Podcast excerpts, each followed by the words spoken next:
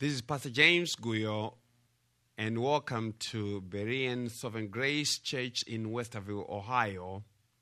We are a Sovereign Grace teaching ministry, and you can visit our website www.salvationinchristalone.com to hear more of our messages, and also go to soundcloud.com and search for James Guyo. My last name is spelled G U Y O, or you can search Berean Sovereign, just Berean Sovereign, and you will see our messages there also. May the Lord bless your hearing and may He serve you for His sake, for Christ's sake, and for the sake of His gospel. And now to our gospel teaching. Okay, let's go before the Lord in prayer. Dear Heavenly Father, Lord, we come to worship you again this morning as your people that you gave to Christ, redeemed by Christ, sanctified by your Spirit, sanctified by your truth. We pray, Lord, that you continue to sanctify us by your truth, and your word is truth.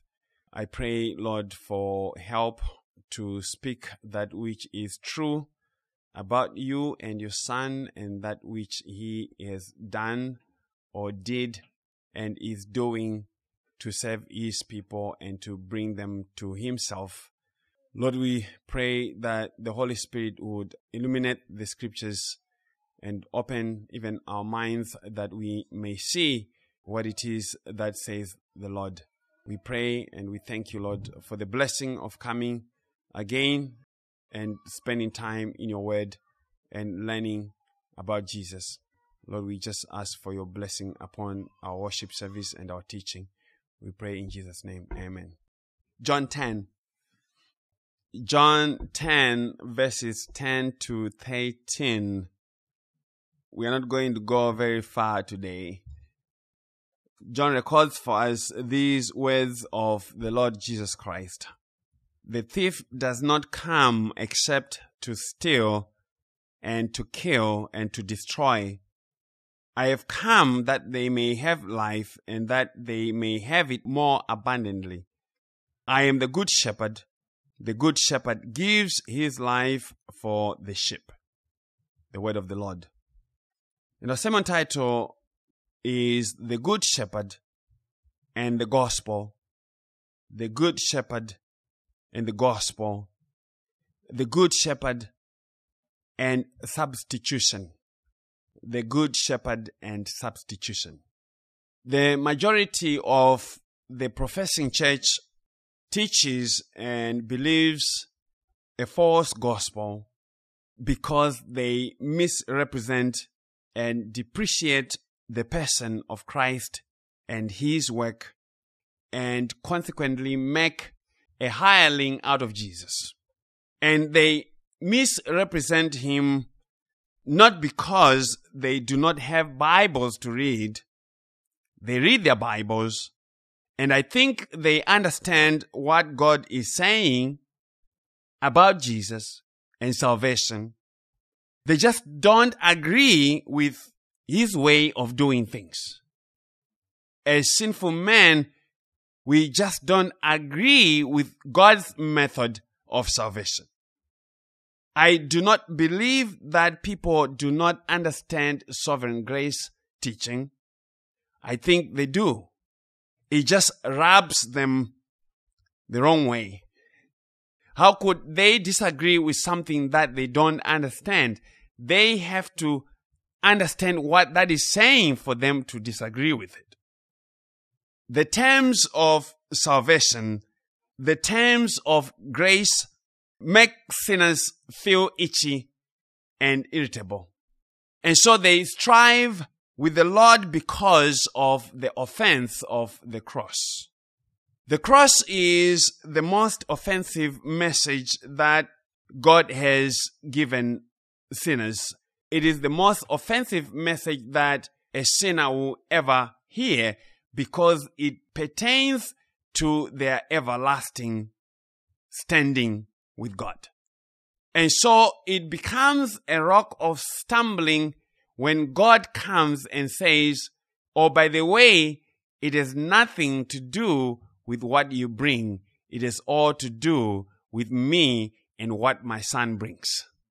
The cross is offensive because it makes nothing of man's self righteousness. It makes nothing of man's contribution. It strikes at the very heart of sinful man. It strikes at the pride of man. It makes nothing of the glory of man and makes everything about the glory of God in Christ Jesus. And sinful men do not like it when they are not given an important role to play. We want God to rewrite the script of salvation and give us more important roles to play. We want to be the leading actors and actresses.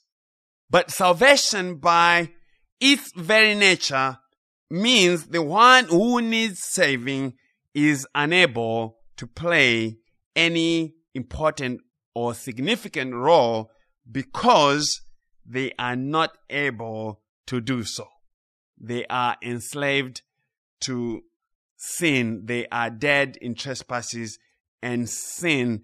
And unfortunately, all the important roles of salvation were taken up by Jesus. We are an eternity late to the party. And so people try to change the terms or remove the offense by reducing the strength of Jesus. If Jesus is strong, then they are weak. And sinners do not want to be weak. Sinners do not want a strong Jesus. They want to be strong that their power may be shown in Jesus' weakness. His weakness to not be able to serve them completely and to the uttermost. Sinners want a Jesus who is strong in protecting against hunger, against disease, against earthquakes, against mass shootings, but not one who is strong in salvation. And so they dilute him like Kool-Aid. Just add a little bit more water to Jesus by saying, Oh, by the way, God loves everyone. And so salvation cannot be in what God says about Christ. It has to come down to what we say about Christ. We have to make the decision for Christ that we may complete salvation. And what God has to say does not matter at all. We will not let this man to rule over us, they say. Like Pharaoh, they say, who is the Lord that we should worship him? And so sinners are not satisfied with the statements and the claims of Jesus about his own sufficiency and his aloneness in the work of salvation. The aloneness of Jesus. Jesus alone, the Jesus only highway, the Jesus only lane, that is the lane of the gospel. There's one gospel of salvation, not two, not three, not 500. And it is either we are proclaiming this one or we are teaching and holding to a false hope. And God will not honor a false gospel about his son when he has spoken about him clearly. God will not honor a false gospel. So as I said, sinners change the gospel of grace because we do not like the terms. The terms of grace are too humbling because grace says you contribute nothing to the work of salvation. And that means you come with nothing before Him to hear about your standing in all of eternity. And that makes people scared. It makes people scared to come before a holy and righteous God with nothing in their hands.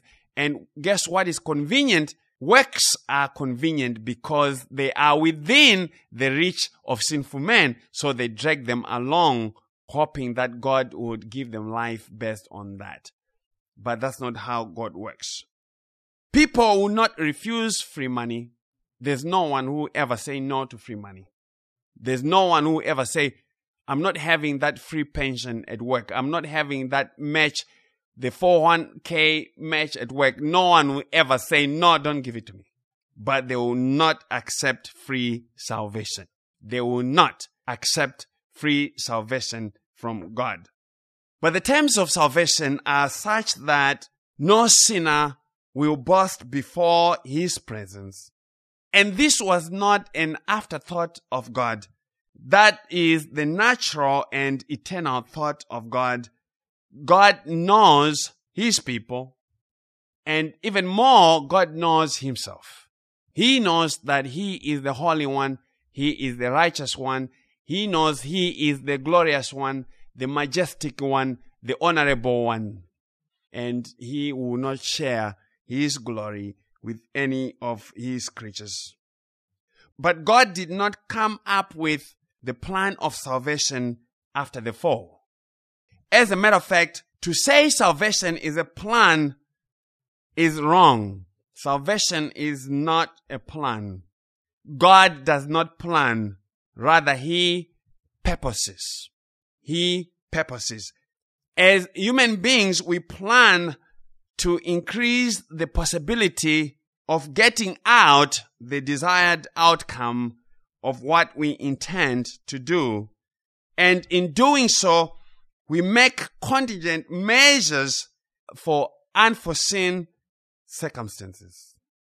We plan so that we may not fail because we are not in control of all the different factors. We are not in control of our environment. We do not have perfect knowledge, perfect power, perfect wisdom.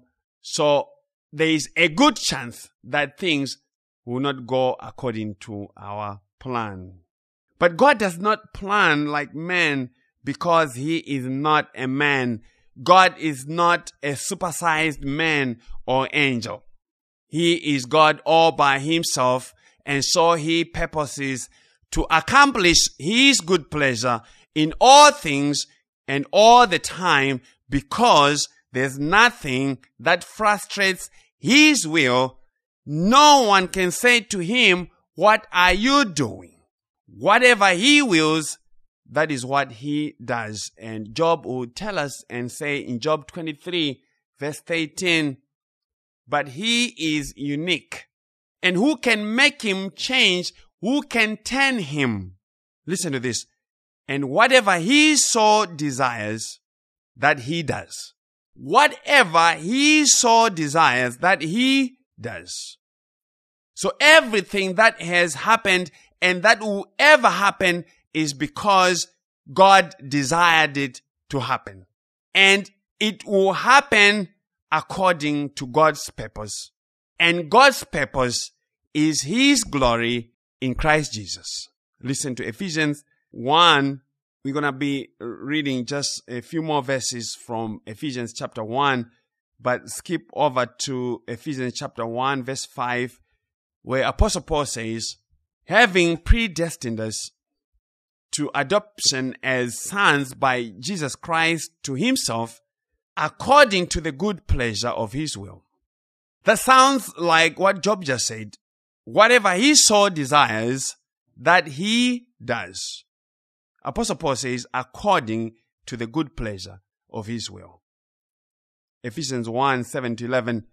In him we have redemption through his blood, the forgiveness of sins, according to the riches of his grace, which he made to abound toward us in all wisdom and prudence having made known to us the mystery of his will, listen to this, according to his good pleasure, which he purposed in himself.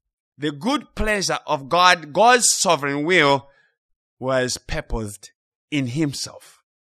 That in the dispensation of the fullness of the times, he might gather together in one all things in Christ, both which are in heaven and which are on earth in him.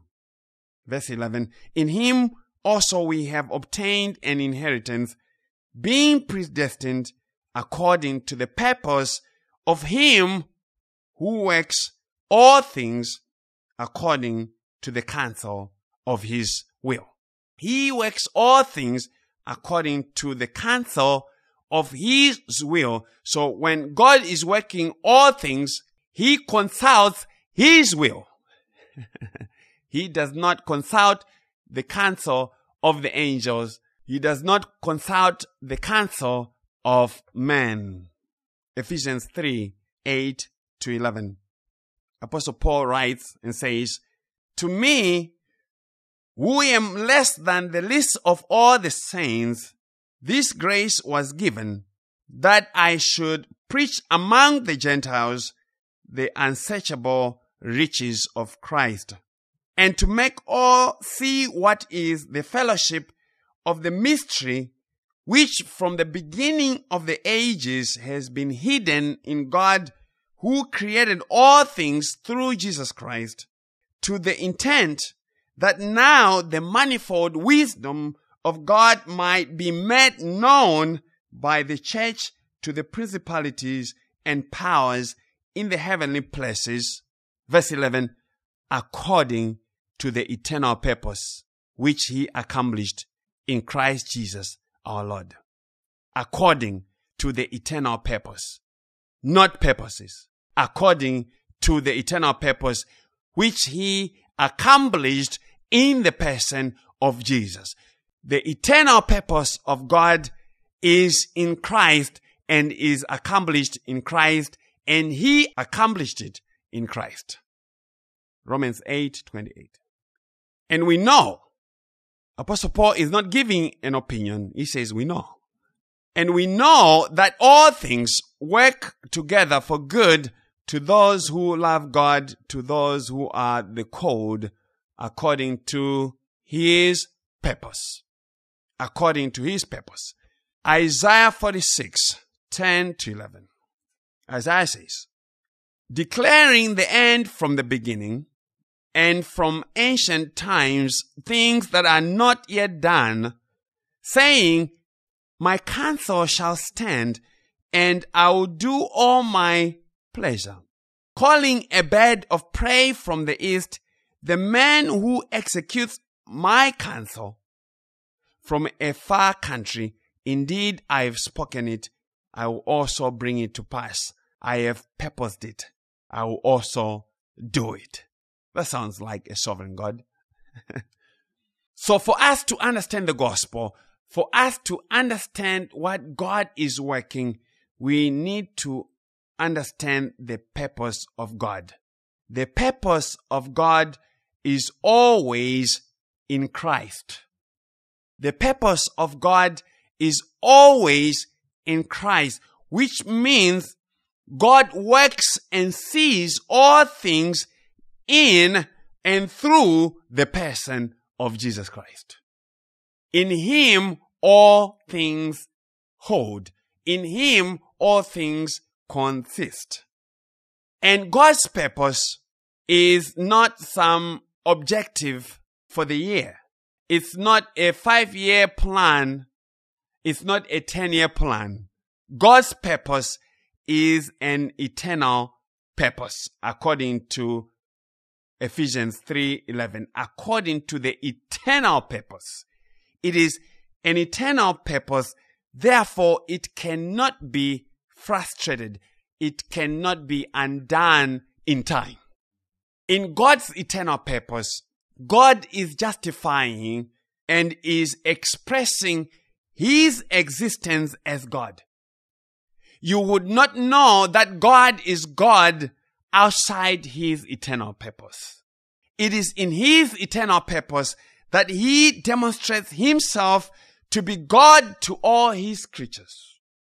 And this eternal purpose is expressed in God's work of salvation in Christ Jesus. The gospel is God's eternal purpose and was the only way that he could bring sinners to himself. The gospel was the only way that you ever be able to see God. And this eternal purpose was directed towards the redemption not of some sea lions, not some penguins, not some endangered animal species, not angels, but in the salvation of sinful men. God's eternal purpose centered around the person of Christ, around sinful men. God does not give help to fallen angels. In Hebrews 2, Hebrews chapter 2, verse 16 and 17, the writer of Hebrews says, For indeed he does not give aid, that is, give help to angels. God does not help angels. The fallen angels, God does not help. But he does give help to the seed of Abraham. Therefore, in all things, he had to be made like his brethren that he might be a merciful and faithful high priest in things pertaining to God to make propitiation for the sins of the people. So Christ had to be made like us that he may give aid to us. Christ was not made like an angel. Jesus is not like an angel. And my friends, you and I could have been created as one of the fallen angels. God does not help the fallen angels. God does not redeem the fallen angels. He has not provided a way of redemption for them, and that was His eternal purpose.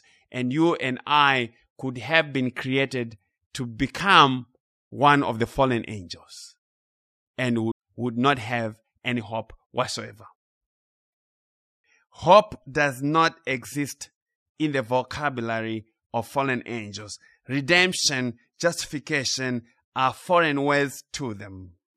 So praise the Lord who determined to make us redeemable by the blood of his son. And the blood of Christ was his eternal purpose for us. And so whatever Christ did was God's eternal purpose. Creation, the fall of Adam, and the new creation are all God's eternal purpose in Christ and not in Adam. If one's theology does not make Christ preeminent in all things, then it is false by default. God's eternal purpose was not in Adam, it was in Christ Jesus. And it doesn't matter how high sounding the teaching is, as long as it does not make Christ preeminent in all things, then it is not true teaching. And so God does not plan as to have a contingent plan just in case man upset and outsmart his moves. God is not a chess player. He does not play the game of chess with anybody. He has the whole game rigged.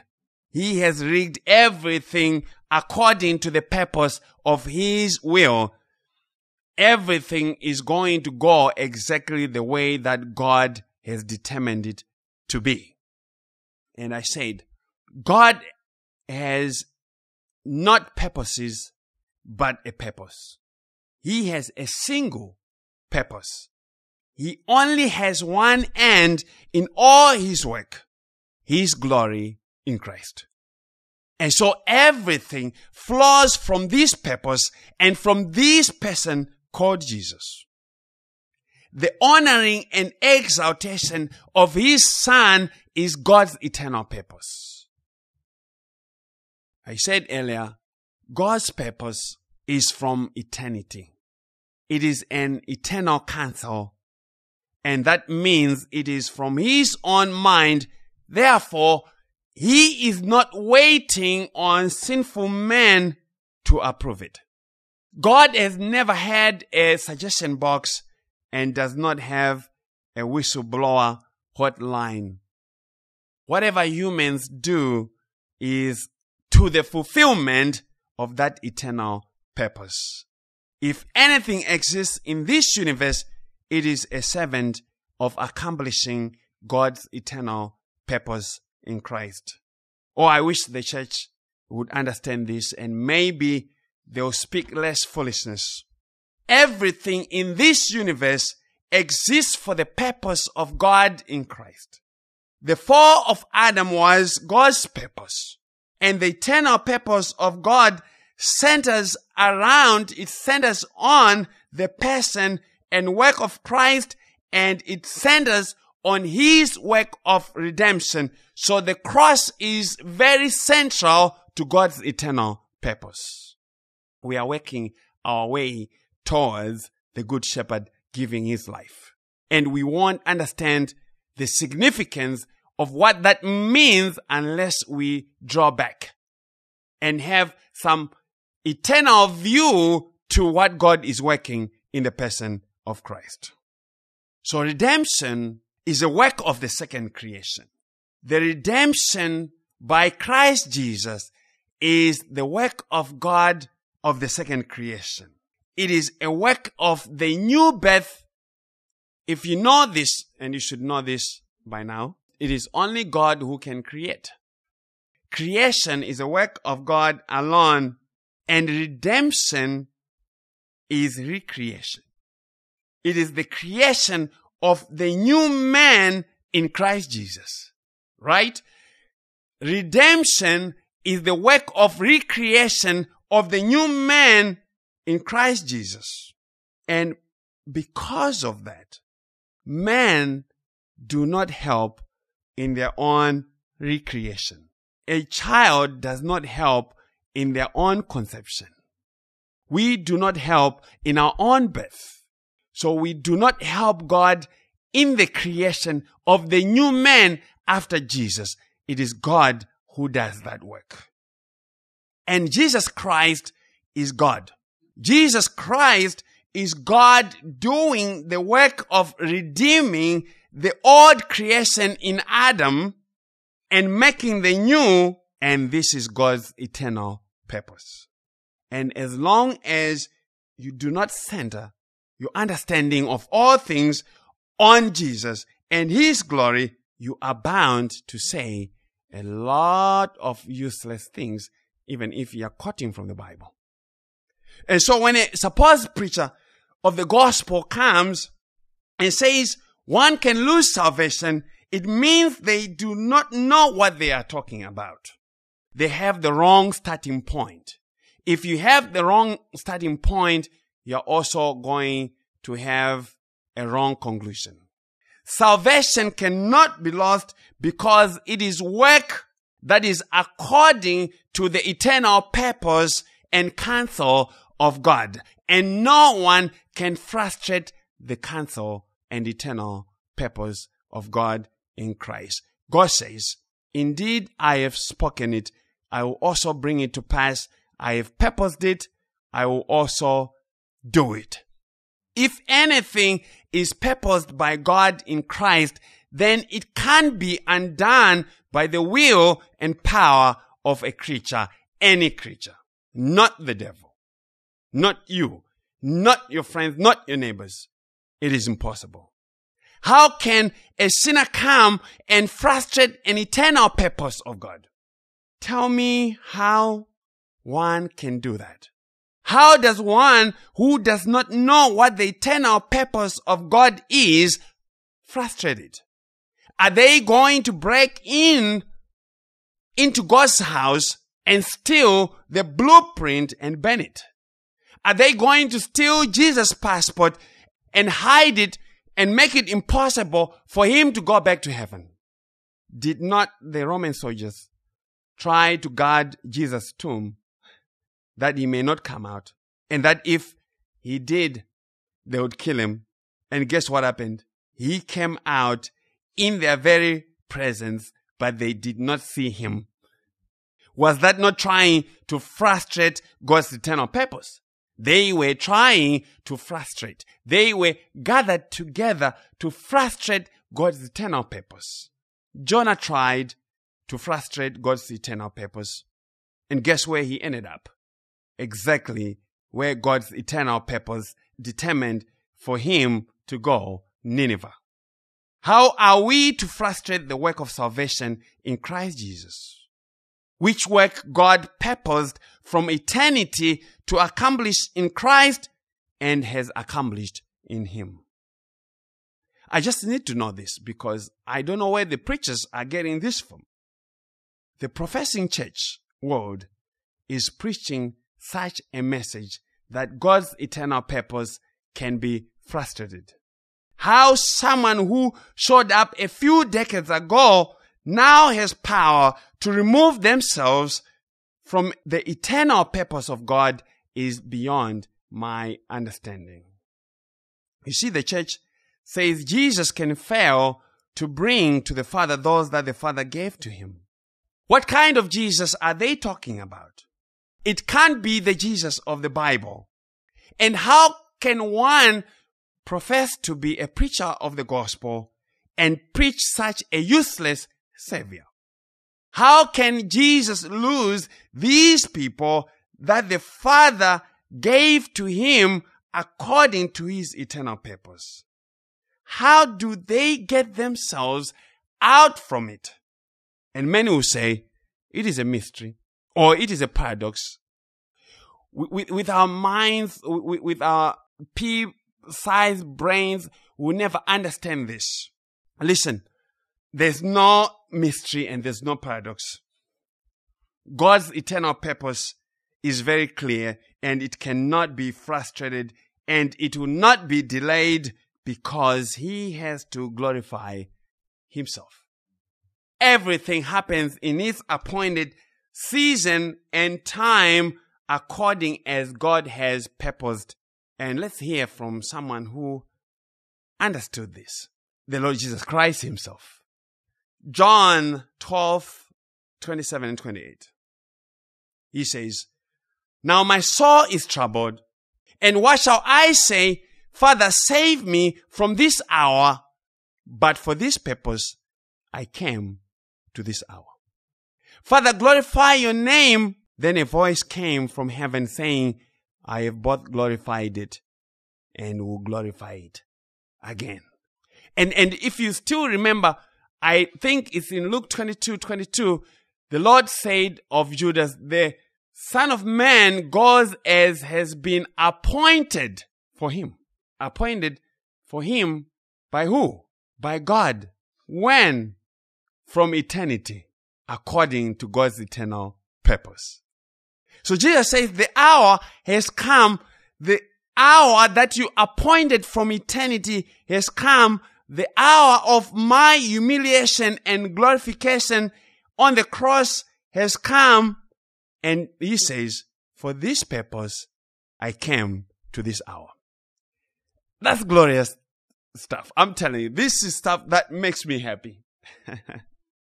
and so the cross of Jesus was the hour that God appointed from eternity.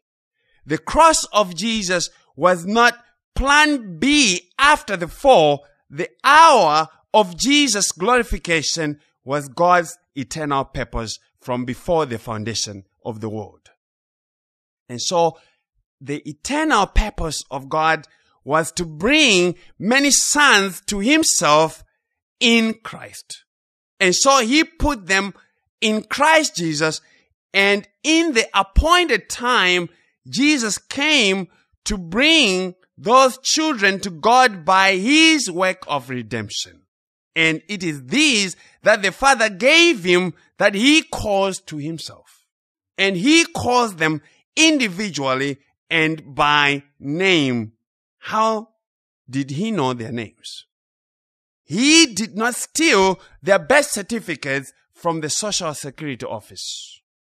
It is he who wrote down their names in the book of life from before the foundation of the world. And so all the sheep have their names not from their parents, but from God. You see, God gave a people to Christ, and these people have names. Then guess who named them? it is God who named the people before they existed. so all the sheep have their names not from their parents, but from God. You see, your name that you have right now has to match with the name that is in the book of life. And the book of life was written before you were born, before the foundation of the world. And so it's not your parents who named you first, it's God who named you first. So when your parents were naming you, they were just working God's eternal purpose. And so this great shepherd of the sheep has come to call his own to himself. He comes in time because you and I exist in time. So he comes in time to call his own to himself, these that the Father gave to him according to the eternal purpose of God. And when the sheep have been called, they come because they are made willing. They come because they know his voice. They come because he gives them the power to come. He enables them to recognize the voice of the shepherd and not of the stranger. And this shepherd is the good shepherd. He comes not through the back door. He does not come with gimmicks and marketing techniques to entice the sheep to himself. No. When they hear the voice of the shepherd, they come. That's what Jesus said. They recognize the voice of the shepherd and they follow him. And the voice of the shepherd is the gospel of grace. God calls him God calls his people to himself by the preaching of the gospel. So don't get surprised when God pulls you out from some congregation that you thought was the church and did not have the gospel. What is actually happening is that God has called you to himself. And by the way, the Greek word for church is ecclesia. It means the called out ones the called out ones. So God calls his people to himself by the preaching of the gospel. And Jesus said, the voice of a stranger they will not heed and they will not follow. And there are many voices of strangers trying to call God's sheep to themselves. But the Lord said, the true sheep will not fall for it. They will not fall for it. The voice of strangers may sound like they are saying the gospel, but they are not. The strangers are the thieves and robbers. They call that you may be prey to them. They have nothing for you. And Jesus said, when he does the calling, when Jesus does the calling, his sheep will come to him. And he left us with no room no other room for the sheep to wander again as to be lost from the truth when they have been called. And this is why once you know the truth and you try to go back to all these places that you used to think were church, you just don't find the place right anymore. Because you just don't believe what they're saying. That's not the voice that you have been hearing the master has actually called you. So his sheep hear him and they will hear him because it is him calling. And according to Jesus, there are many voices that are trying to entice the sheep. And many people are chasing after many voices. And the issue of salvation is not whether you are hearing voices. According to Jesus, everyone is hearing voices. The question is, whose voice, whose voices are they hearing and following? The issue is not whether one goes to church or whether they are baptized. It does not matter what people say of you, good or bad. The issue is whether Jesus has actually called you to himself and you are hearing his voice, the voice of the gospel. And this is a very serious matter of salvation. Being dipped or sprinkled by the water is not what constitutes hearing the voice of the shepherd. Works righteousness are not the voice of the shepherd. The voice of the shepherd says, This is the work of God to believe in the one whom God has sent. And Jesus does not speak with different voices. He is not a ventriloquist. A ventriloquist is one who can change their voice and speak in multiple tones. He speaks clearly. Jesus speaks clearly and audibly to his sheep so that they may hear him and follow him. Jesus said, The sheep hear his voice. They recognize his voice and they follow him. And that means they believe what Jesus says. And my friends, there are many who have not yet heard from the shepherd. The word of the Lord has become rare in our time as in the days of Samuel.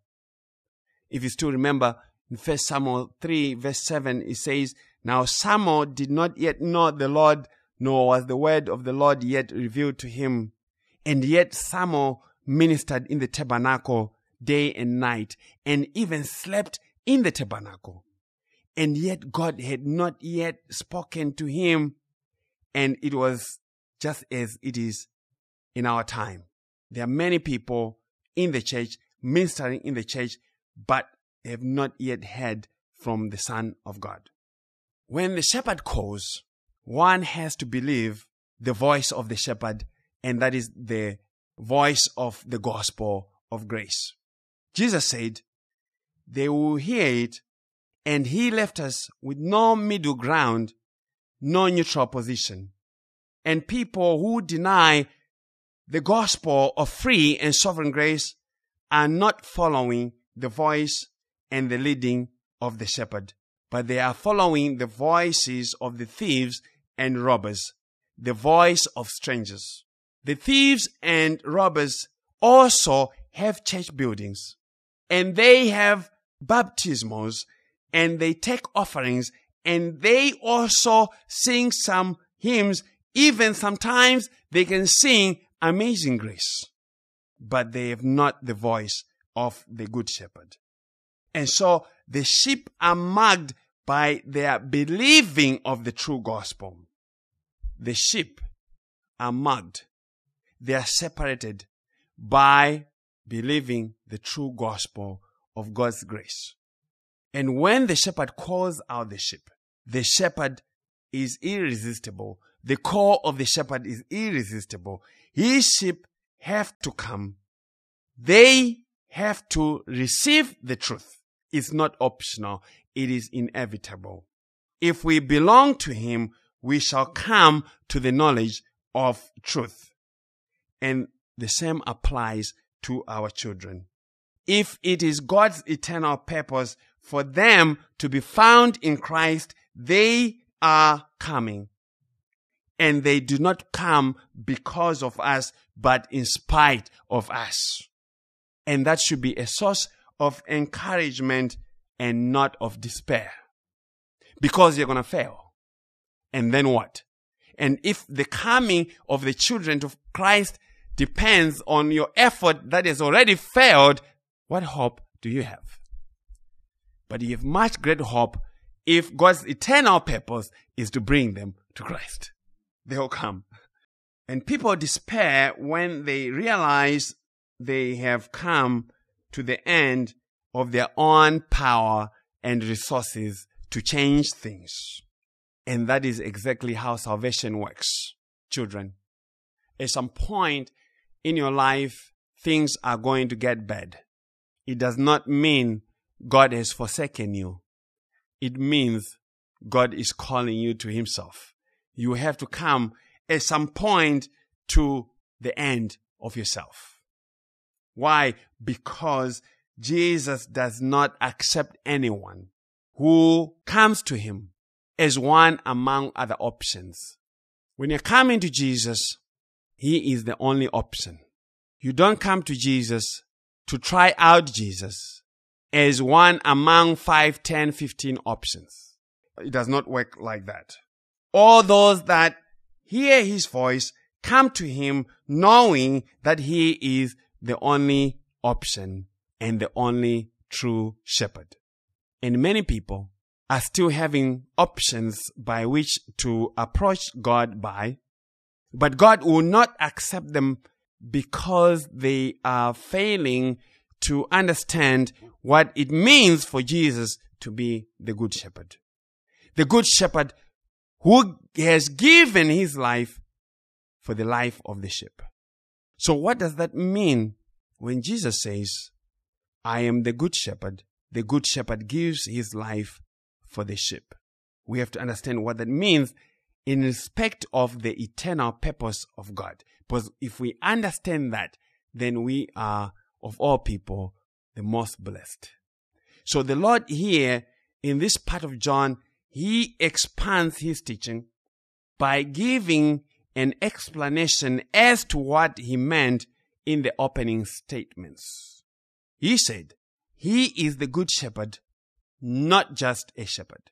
He is not a shepherd among many other potentially good shepherds. Rather, he stands out from among all the pretend shepherds. He is the good shepherd, the only one of his kind. But the Lord explains for us what he means by being a good shepherd, by what he actually does. So he defines what that means for us. A shepherd would take the sheep to the pastures and made sure that he watered them and also gave them rest. But Jesus has already talked to this. He has already talked about leading the sheep into the pastures and giving them life abundantly. And of course, the abundant life is not what the prosperity gospel preachers are preaching. The abundant life is not paying off your mortgage in two years or getting a free car. That's not what this is about. The abundant life is to possess the life and the everlasting righteousness of Christ. The abundant life is to possess the life of Christ and the everlasting righteousness of Christ. But now Jesus expands and says, guess what? I am the good shepherd. And as the good shepherd, he gives his life for the sheep. So the ultimate measure of the quality and the worth of this shepherd is in what they are willing to give or to give up. Romans 5 7. Apostle Paul says, For scarcely for a righteous man will one die Yet perhaps for a good man, someone would even dare to die. Scarcely for a righteous man will one die, yet perhaps for a good man, someone would even dare to die. See what that is saying? People will not even die for a good man. People will not just say, okay, you kill me. Don't kill him. You, you, you kill me instead. They will not do that for a thief and they will not do it for someone who is righteous. And so the Apostle Paul argues from the lesser to the greater and says, See what Christ has done for you. You were enemies of God. You were ungodly. You were sinners. You were unrighteous. And yet Christ the righteous died for you. He died in your place. And so the good shepherd has come to give his life for the sheep that are not good sheep. They are ungodly sheep. They are a lost sheep. And to give up his life is the ultimate price, especially doing it for sinful people, doing it for those who are enemies of God. But let us draw some more understanding from this statement because there is a lot that is assumed here by the Lord Jesus. Why does the shepherd come and extend his care of the sheep even to the point of giving up his life to the point of death on the cross. What is the assumption? Why does the good shepherd come and give up his life? The implicit assumption is that the sheep were in danger. Someone determined to do harm to the sheep. The sheep were lost and being lost, they were in the hands of their enemies that sought to devour them. Their enemies that sought to destroy them. The sheep were held captive to sin, death, and condemnation of the law. And the wrath of God was on them. The sheep were in the hands of the devil doing his bidding just like the rest. And in this condition, the sheep could not help themselves to come out. Their life was seriously threatened. They had been imprisoned for life and for their release, for their freedom, an exchange had to happen. An exchange has to happen. And unfortunately, the sheep themselves have nothing with which to exchange. But the medium of exchange or the currency of exchange has been stipulated. And guess what? It is not donuts or a bag of Cheerios.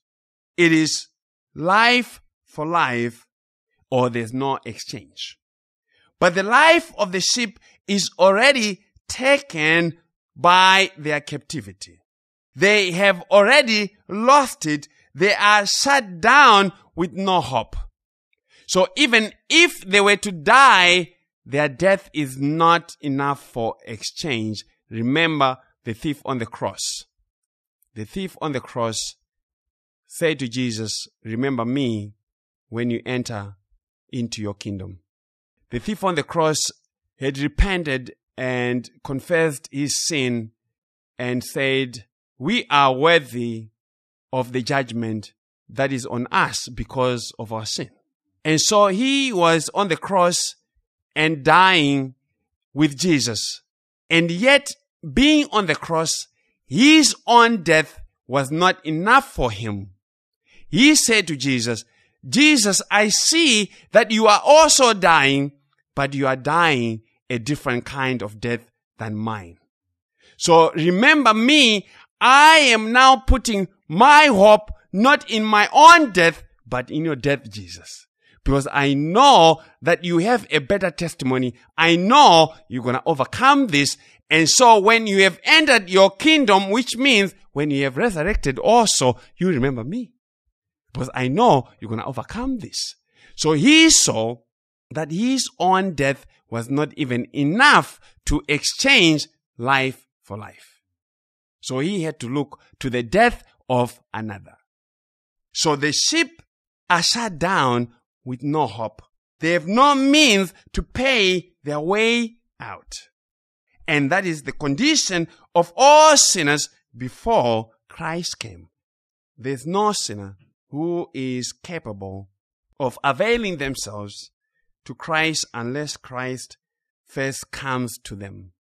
And so the good shepherd comes and he says in Matthew 20, verse 27 and 28, and whoever desires to be first among you, he was talking to his disciples about servanthood because they wanted to take the nicer jobs, the nicer places and titles. And Jesus says, and whoever desires to be first among you, let him be your slave. Just as listen to verse 28. Just as the Son of Man did not come to be served, but to serve, and to give his life a ransom for many. So in what manner was Jesus the Good Shepherd? In what manner did Jesus give his life as the Good Shepherd? He gave his life not as a martyr, not as some political activist, not as some kind of freedom fighter, but he was a freedom fighter in a spiritual sense. He fought for our freedom, but as a ransom for many. But who put man in trouble? Who put man in trouble? Because if we are to understand the work of Christ as the good shepherd, we need to understand to whom Christ is making the payment. And we need to know who put men in trouble. It is sin that put men in trouble. But still the question is, who put men in trouble? It is God who put men in trouble. Romans 11:32. Apostle Paul commenting on the mystery of God's work in Israel and the church, he says, For God has committed them all to disobedience. Apostle Paul was not shy to say things like that. He says, It's God who has committed them to be disobedient. Why, Paul? That he might have mercy on all. It is God who committed all men to disobedience. He ordained it that he might have mercy on some because that was his eternal purpose in Christ. Romans 8, 20 to 21. Apostle Paul writes and says, For the creation was subjected to futility, not willingly, but because of him who subjected it in hope. Because the creation itself also will be delivered from the bondage of corruption into the glorious liberty of the children of God. The fall of man into sin was by God's eternal purpose. He subjected his creation to vanity, to futility, to uselessness, but not to the end of vanity, but to the end of the hope of redemption in Christ. Do you see what Apostle Paul said? He said the subjection of man to vanity was not the end in itself. We were subjected to vanity in hope of the redemption that is in Christ. And that is contrary to all the thinking of men who occupy a lot of pulpits. Because it doesn't make sense. And it doesn't make sense to them because they have a wrong starting point. They are not starting their thinking from the eternal purpose of God in Christ. And that is the God of the Bible. So according to this, the elect fell into the hope of Christ. The fall of Adam for the elect was a step up, not a step down. It was a step up into the redemption and righteousness of Christ. But the non-elect fell down into vanity and it was all by God's doing because it was his eternal purpose. Now that is glorious theology. That is a God who is worthy of all glory and praise. And that's why Apostle Paul would break out in praise and say in Romans 11, 33 and 36, all the depth of the riches, both of the wisdom and knowledge of God, how unsearchable are his judgments and his ways past finding out. For who has known the mind of the Lord or who has become his counselor? Or who he has first given to him, and it shall be repaid to him. For of him and through him and to him are all things, to whom be glory forever and ever. Amen. And so the giving of the life of Jesus was what was set for the ransom price. The life of Jesus was the ransom price of salvation. His life was what was set by God as the price to free his people from vanity, from futility, from shame and condemnation. His life was the ticket into his hope. And what was a ransom price for? When Apostle Paul was using this language, what was he thinking about? A ransom price was the payment price that was paid to set a slave free, that is, to buy back their freedom. And the price that was set was also called the redemption price. And see the context. The ransom price, the redemption price always assumed an enslavement situation. The one who needed to be redeemed did not have freedom and they did not have the means to redeem themselves. The price was without their reach. They did not have the means in their captivity situation. It was too costly for them and sin made everything costly to us. And it is because of sin that we fell into captivity. And now the law was given to show us how unaffordable and how unreachable righteousness and life are for one who is in captivity to sin. So the law was not given to remove your vanity. The law was given to reveal your vanity, to manifest it so that we would be led to the hope that is in Christ Jesus. And so this is what is contained in Psalm 49, 6 to 9, where the psalmist says, Those who trust in their wealth and boast in the multitude of their riches, none of them can by any means redeem his brother, nor give to God a ransom for him. Why? For the redemption of their souls is costly and it shall cease forever, that he should continue to live eternally and not see the pit. Redemption, costly. It's just too exorbitant. Listen to the Lord Jesus Christ echoing the same words of the psalmist in Mark 8, verses 36 and 37. Mark 8, 36 and 7, the Lord Jesus Christ said, For what will it profit a man if he gains the whole world and loses his own soul? Or what will a man give in exchange of his soul? What is the Lord saying? The Lord is saying the soul of every man is in captivity. And in the light of that, no one has anything in their possession with which to exchange for their own freedom. The Lord asked the question, what shall a man give in exchange for his soul? The gospel is both an accounting and a legal issue. And if we don't look at it from that viewpoint, we will never understand it.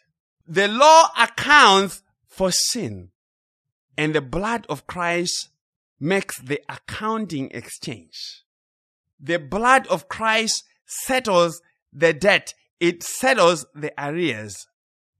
The sinner is not 30 days past their due date. They just did not miss one mortgage payment. the bankruptcy court has already declared them insolvent. They have nothing. So the gospel is an exchange question. And this part of the teaching is very important to understand. If you understand this part of the teaching, I would have done my work. The gospel is an exchange question, and many do not understand this. What do you have to bring to make an exchange for your soul is the question of the gospel.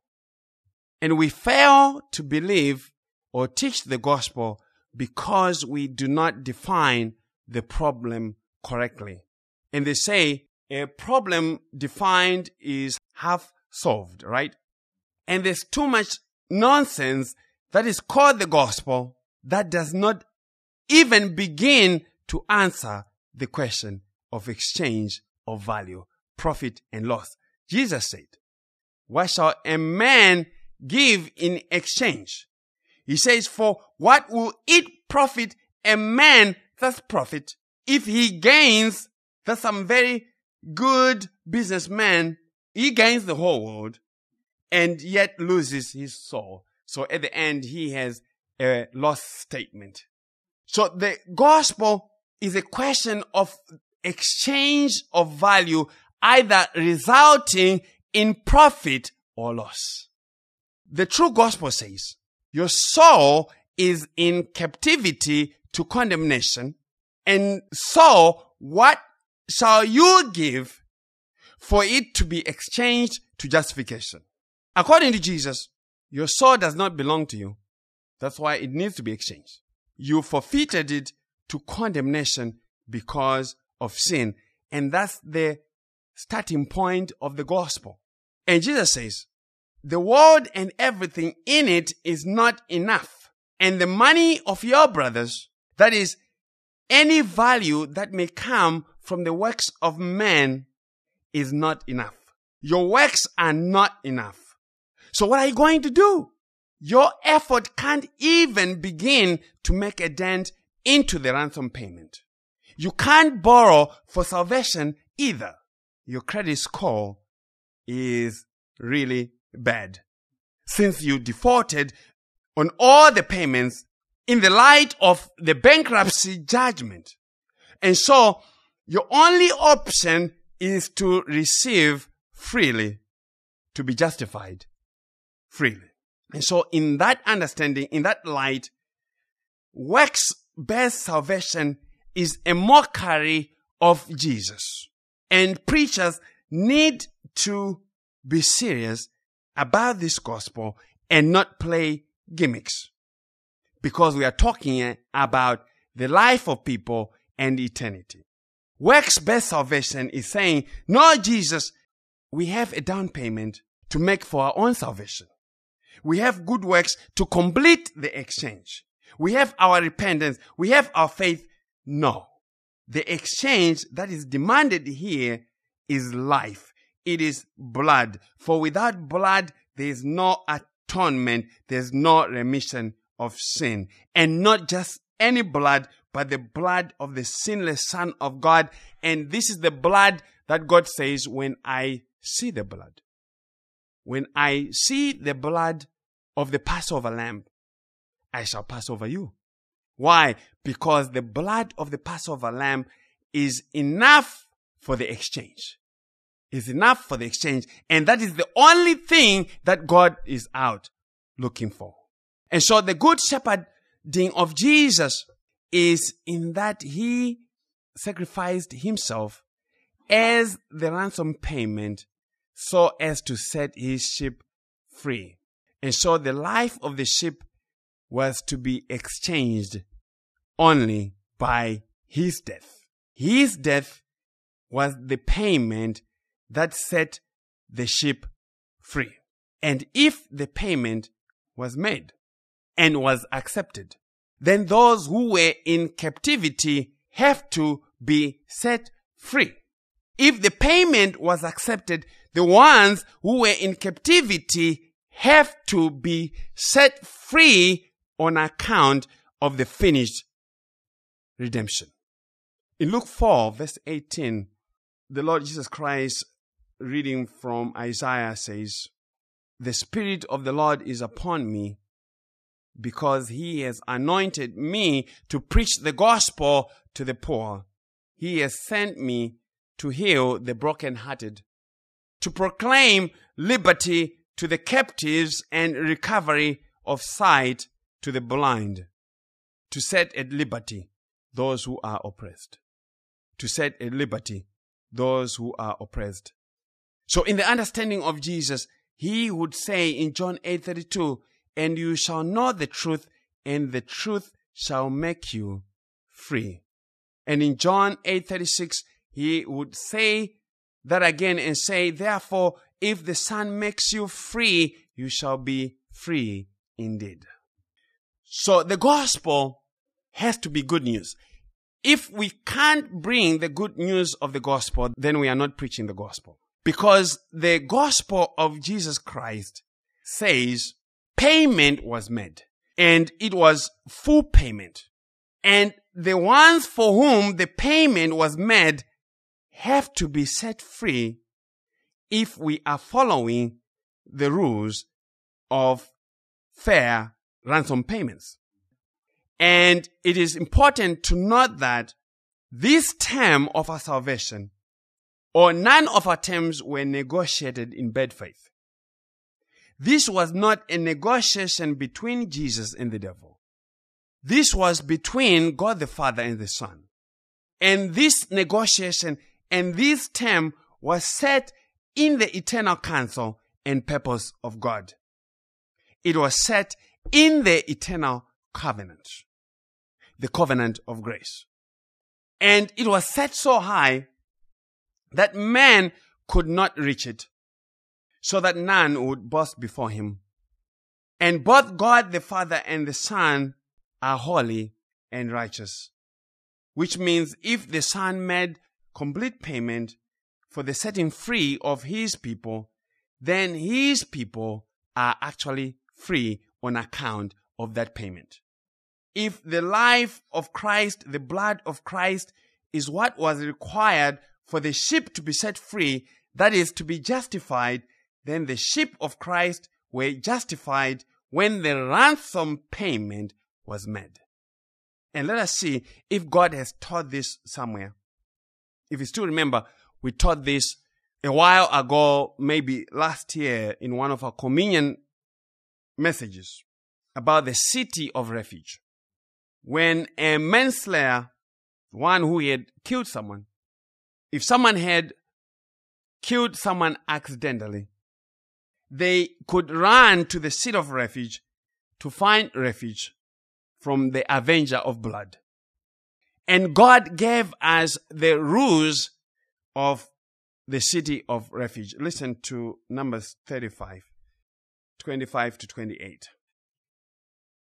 Numbers 35, 25 to 28 says, So the congregation shall deliver the manslayer from the hand of the avenger of blood, and the congregation shall return him to the city of refuge where he had fled, and he shall remain there until the death of the high priest who was anointed with the holy oil.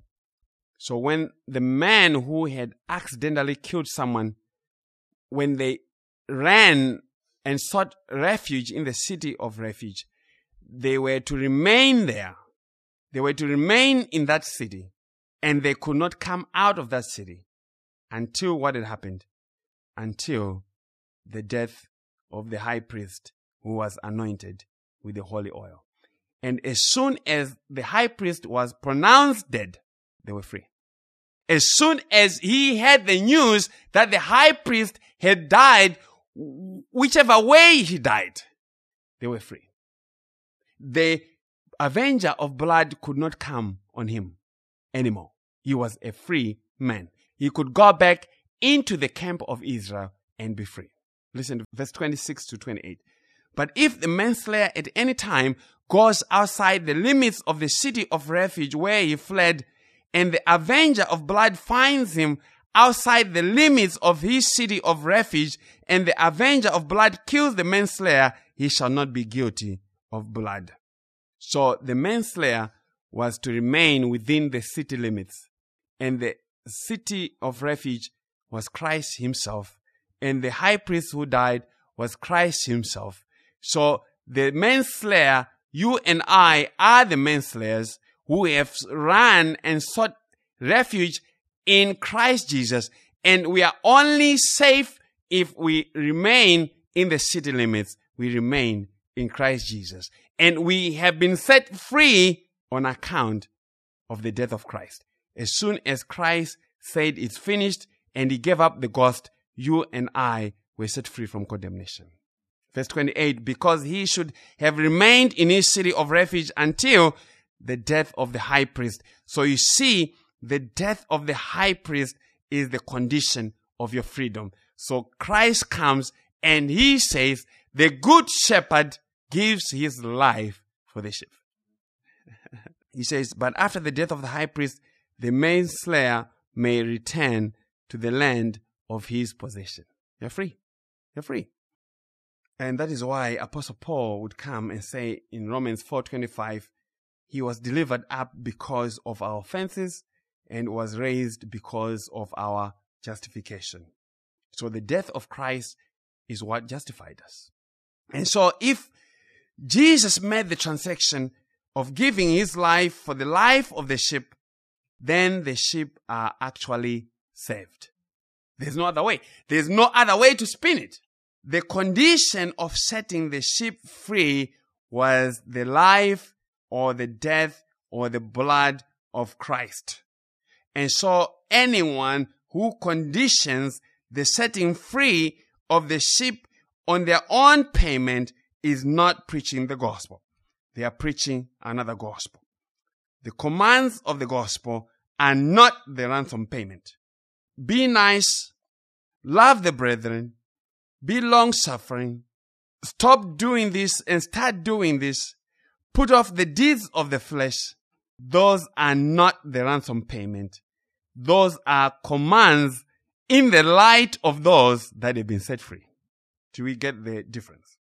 And so the believer cannot be removed from the freedom that Christ already paid for them. The believer cannot be judged again for the same sins that were paid in the ransom price paid by the Lord Jesus Christ. You can't be paying twice for the same sins. There can't be any condemnation on those who are in Christ Jesus. And so the teaching of purgatory is outright false. It's false. And yet the whole Roman Catholic system is built on purgatory. It's impossible. It's impossible to have Christ, the good shepherd, giving his life and still hold to purgatory. It's impossible. It just is not true. It's a false gospel.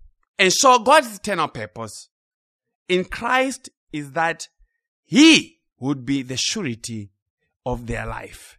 He would be the one to die in their place. And if you still remember, a surety is one who comes and they assume the debt of another and to pay it in full. So if Charlie owes someone $500, I hope Charlie, you don't owe anybody $500. Then I come and I say, since Charlie is not able to pay, I'm going to pay whatever he owes for him. And once I make the payment, is it okay for that person to come asking the $500 again from Charlie? Do you think that makes sense, Charlie? You can't go and ask someone to pay twice something that has already been paid for. The believer is not under condemnation because Christ assumed all the legal payments, all the obligations, all the liabilities for their being set free by his own death. And so the life of Christ is the insurance and the guarantee of our salvation. And that is why he is the good shepherd. And now Jesus did not make the payment with just some perishable goods. Jesus did not bring some government cheese and peanut butter and whatever gallon of milk. The perishable things. He redeemed us by the imperishable. His own blood.